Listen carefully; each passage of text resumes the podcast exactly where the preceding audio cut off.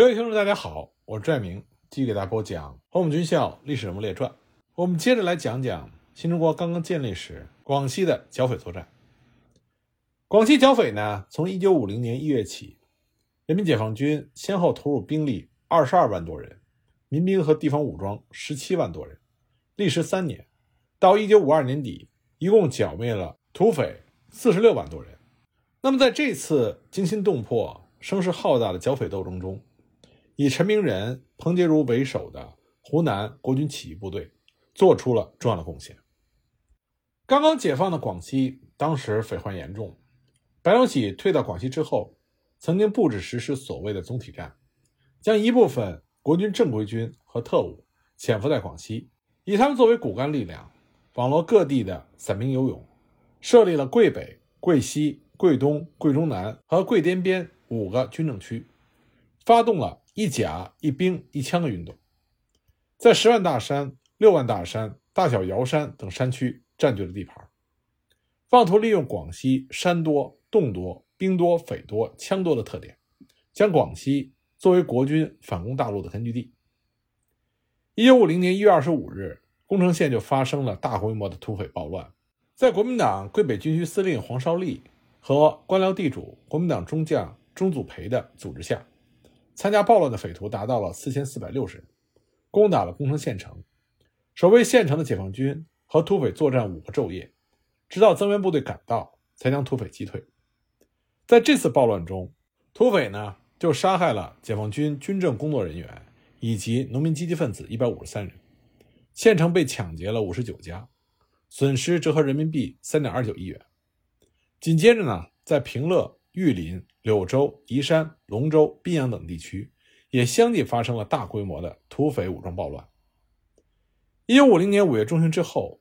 广西的土匪趁着解放军整编和发生灾荒的机会，就像我们前面所讲到的，他们以反征粮作为口号，扩大了队伍，整顿了组织，统一编制番号，发动更大规模的暴乱。而同年六月，朝鲜战争爆发，美军第七舰队开进了台湾海峡，所以呢。广西的匪患就和台湾蒋介石所号召的反攻大陆遥相呼应，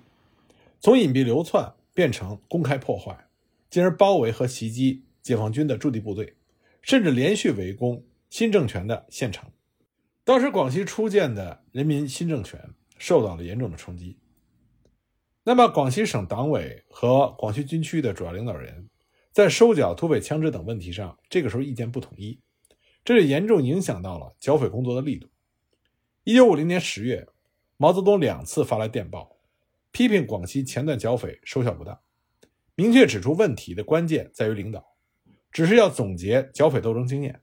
明确剿匪的重点，掌握政策，充分发动群众，改进领导方法，并且提出要求，必须在一九五一年五月一日之前彻底消灭广西匪患。那么，为了贯彻和落实毛泽东的指示，一九五零年十月底，广西省委广西军区在南宁呢就召开了第三次高级干部会议。中共中央华南分局书记叶剑英、中南军区政治部主任陶铸参加了会议，传达了毛泽东的指示，对广西剿匪工作做了重要的讲话。会议决定以桂南、大小瑶山作为广西全省重点的剿匪区。中共中央电令。四野和中南局派出陈明仁、彭杰如等人为首的二十一兵团开赴广西剿匪。十二月中旬，陈明仁、彭杰如等人率部开赴广西剿匪。那么，二十一兵团所属五十二军和五十三军的官兵从湖南分乘专列，日夜兼程，直抵广西，与当时负责广西军事和剿匪工作的李天佑部共同剿匪。很有意思的是，李天佑和陈明仁。以前是多次交锋的老对手，在东北战场上，李天佑曾经率领东北野战军一纵和陈明仁指挥的国军七十一军多次交战，尤其是四平攻坚战中，陈明仁死守围城，李天佑是浴血攻城，战斗异常激烈。最终呢，陈明仁守住了四平，一战成名。那么一年之后，李天佑在解放四平的战争中也一雪前耻，不过那个时候陈明仁已经被调离了四平。在广西，这两位之前的对手现在成了战友，两个人决心联手给土匪一击重击，彻底平定广西的匪患。李天佑就详细的向陈明仁介绍了广西剿匪的情况。那么陈明仁就上书给中共中央和毛泽东，表示一定会完成剿匪的任务。瑶山又称金秀瑶山、大瑶山，位于广西中部偏东，南北长二百公里，东西宽呢约一百公里，山脉连绵，山势险峻。大瑶山的主峰叫做盛唐山，海拔一千九百七十九米，是广西中部的最高峰。整个山区就形成了一个天然屏障，桂江、豫江、柳江和柳平公路围绕在四周，具有易守难攻和便于机动的。军事地理特点，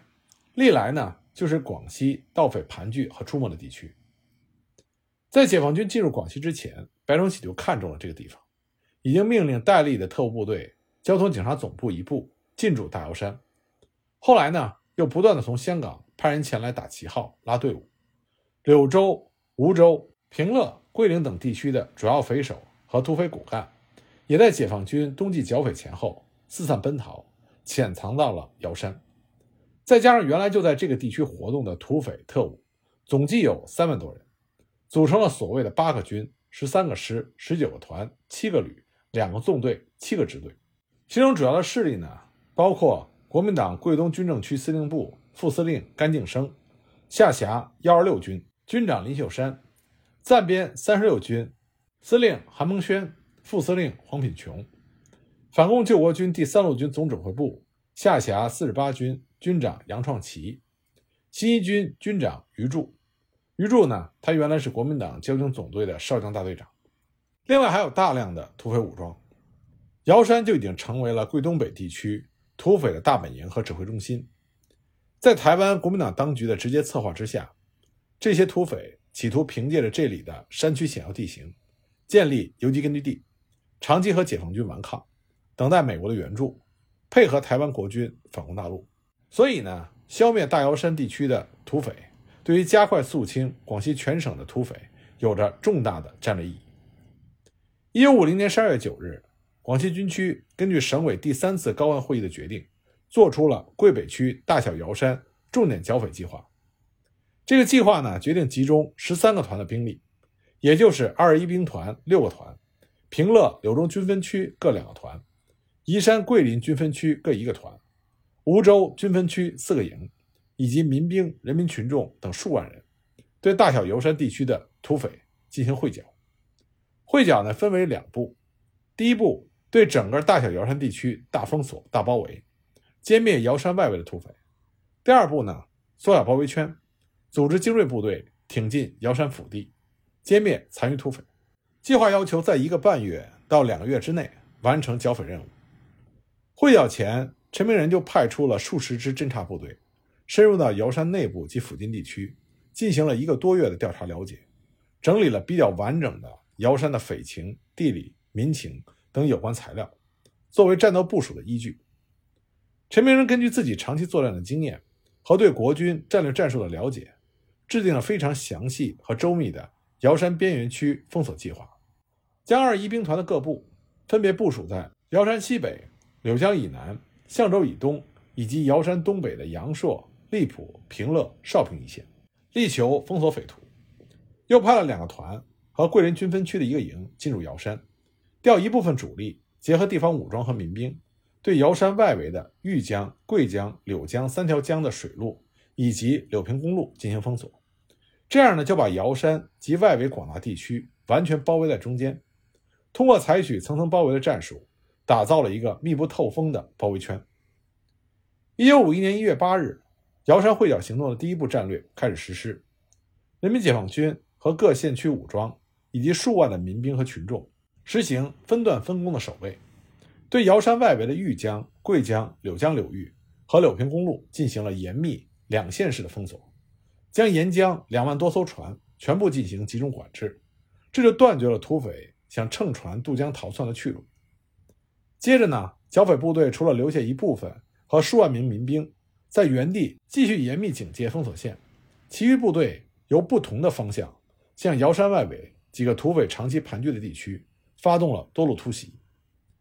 由于土匪已经发觉了解放军的行动，由大股化为小股，分散潜逃。陈明仁当机立断，指挥部队改变了战斗部署，及时收拢部队，缩小了包围圈，集中优势兵力由外向内步步压缩，把土匪就包围在了几个狭小的地区内。部队随即铺开，实行军事戒严，以奔袭与守点相结合的形式，展开了强大的拉网扫荡，做到了山山有哨，村村驻兵，纵横交错，来往搜剿。经过十多天的搜剿，歼灭土匪八百多人，其中呢就俘虏了第一军的军长余柱、政治部主任陆泽东、五十五军的副军长刘锦堂、参谋长朱满熙、四十八军的参谋长蒋荫祥等重要的匪首，击毙了十四纵队的司令王生。有的匪首顽固不化，拒不投降，像广西游击联军的总司令黄品琼、四十八军的副军长卢英龙等人。在解放军的严密封锁和搜捕之下，无法逃出，就在藏身之地冻死、饿死了。那么，在解放军开展进剿行动的同时，担任守备任务的部队、民兵和人民群众也加强了对外围的封锁。封江封路，一共歼灭了偷渡土匪五千二百六十人，土匪偷渡四十多次都没有获得成功，这就粉碎了土匪企图突围外逃的阴谋。到了一九五一年一月底。瑶山外围地区的大股土匪基本上被歼灭，只有少数窜入到瑶山内部。二月初，剿匪部队实施瑶山会剿行动的第二步战略，组织精锐部队挺进瑶山腹地，歼灭残余的土匪。为了捕捉匪首，陈明仁、彭杰如等领导进行研究，决定在原来便衣侦察队的基础上，组成一些小分队，四处活动。一旦发现匪首的蛛丝马迹，立刻盯住不放。穿州过县，跋山涉水，直到把他们逮住归案。这些小分队就被称之为飞行队。前线指挥部发现之后，立刻总结推广了他们的经验，指示各部队成立这种组织。飞行队不久就成为了瑶山剿匪斗争中最为活跃的追捕匪首的战斗组织。匪首插翅难逃。二月八日，国民政府任命的四十八军军长杨创奇在突围中自投罗网。二月十二日。曾经统一组织和策划瑶山地区和桂中、桂北地区土匪暴乱的国民政府任命的桂东军政区司令部少将副司令、总头目甘定生，在猫儿岭附近树丛的枪战中，被解放军飞行队活捉。二月二十六日，躲在盛唐山的匪首林秀山，在山下红薯地寻找食物的时候，被解放军潜伏组活捉。二月二十八日，在接到瑶族民兵报信之后。解放军迅速出动，将地头蛇韩蒙轩在他藏身的山上击毙。经过十多天的搜剿，全歼了瑶山腹地土匪骨干八百多人。那在军事进剿的同时，陈明仁非常注意宣传和发动群众，群策群力的清除匪患。首先呢，他组织了一批经过统一培训的当地干部，对群众宣传中国共产党的政策。省委及时派出了随军工作队四千多人。分别进驻大小瑶山的七十八个乡，和主力部队一起，对土匪家属做了耐心细致的说服教育工作，宣传中国共产党的民族政策和剿匪政策，做到了人人开口、家喻户晓，标语上山、传单入洞。那么，在群众被发动起来之后，很多匪属纷纷的上山寻找落草为寇的亲人，规劝他们下山自首，争取宽大处理。第二个措施呢，是以匪治匪。剿匪部队就派出一些经过教育、表现较好的被俘或者是自新的匪首，通过他们去争取其他的匪首和匪徒投诚。经过解放军强大的政治攻势和军事搜剿，土匪纷纷投降或者自新。一个半月的时间，投降自新的土匪达到了一万七千零三十三人，这样瑶山地区就已经没有大股的土匪存在。到了二月底，瑶山大会剿结束，一共消灭了土匪。三万八千零三十七人，其中排长以上的匪首三千七百九十九人，自新投降一万七千零三十三人。瑶山地区主要的匪首甘敬生、林秀山、韩蒙轩、黄品琼、余柱、杨壮奇等人无一漏网，缴获了各种火炮八十九门，轻重机枪一百八十六挺，长短枪四万多支，这就为广西全境剿匪的胜利奠定了一个非常好的基础。这里我们要强调的说一下。广西剿匪工作，其中的重点实际上是群众工作，因为新桂系在广西长期经营，它极大提高了广西社会基层的政治动员能力。广西的社会在军事上曾经推行自卫、自治、自己和寓兵于团、寓将于学、寓征于募，也就是三字三寓政策。这就造成了广西社会军事化的特征非常显著，适龄青年都曾经接受过军事训练，几乎是家家有枪，而且文化教育上曾经宣传大广西主义，造成了广西百姓盲目的排外。再加上白崇禧撤到广西之后，准备实施总体战，所以大量的群众被裹挟到了山上，甚至有些村里空无一人。所以要想在广西剿匪作战中争取到主动权。解放军和新建立的地方政府就必须充分的发动群众，改变群众的思想。那么，发动群众，首先就要让群众相信解放军是人民的武装，打消群众的疑虑。在一段时间的接触之后，群众明白和了解了解放军是什么样的部队，这才愿意向解放军主动报告匪特的去向。刚开始呢，尽管有个别的群众了解解放军，愿意帮助解放军。但他们只有在晚上才敢与工作队进行交流。白天的时候，群众工作开展起来非常的不顺利。那么，工作队员们意识到群众们还是有所顾虑，所以在行动上更加的注意保密。夜里才组织平固农会议，还组织专人放哨、秘密串联，这就使得群众对工作队员比较信赖，更加的亲近，愿意向工作队员们诉苦和解释自己的顾虑。这样，经过半个多月的串联、贫固农会议，摸清了当地实情之后，解决当前群众最紧迫的困难和危险，才能彻底消除群众的顾虑。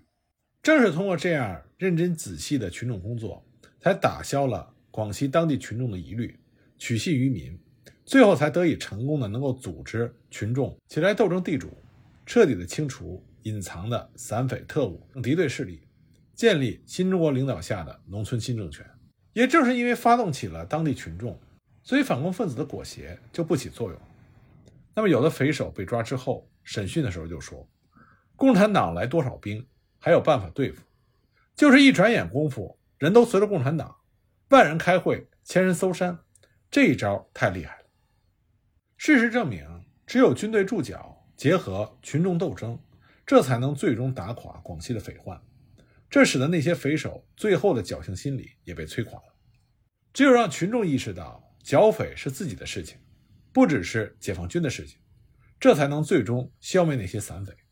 那么，陈明仁率部和李天佑联手，肃清了大小瑶山地区的匪患。紧接着呢，他们兵锋直指桂南地区。桂南地区包括十万大山和六万大山周边的广大地区，南临大海，西南比邻越南。横跨十多个县，人口稠密。其中呢，十万大山、六万大山地形险要，是广西土匪长期盘踞之地。解放军曾经在一九五零年五月对这个地区的匪患实施过围剿，消灭了一部分土匪。那么，在朝鲜战争爆发之后，漏网的土匪和越往越南边境的残匪勾结，卷土重来，这就严重威胁到新中国西南海防边防的安全。那么，陈明仁和彭杰如。率领二一兵团在十万大山的剿匪情况又是如何呢？我们下一集再继续给大家讲。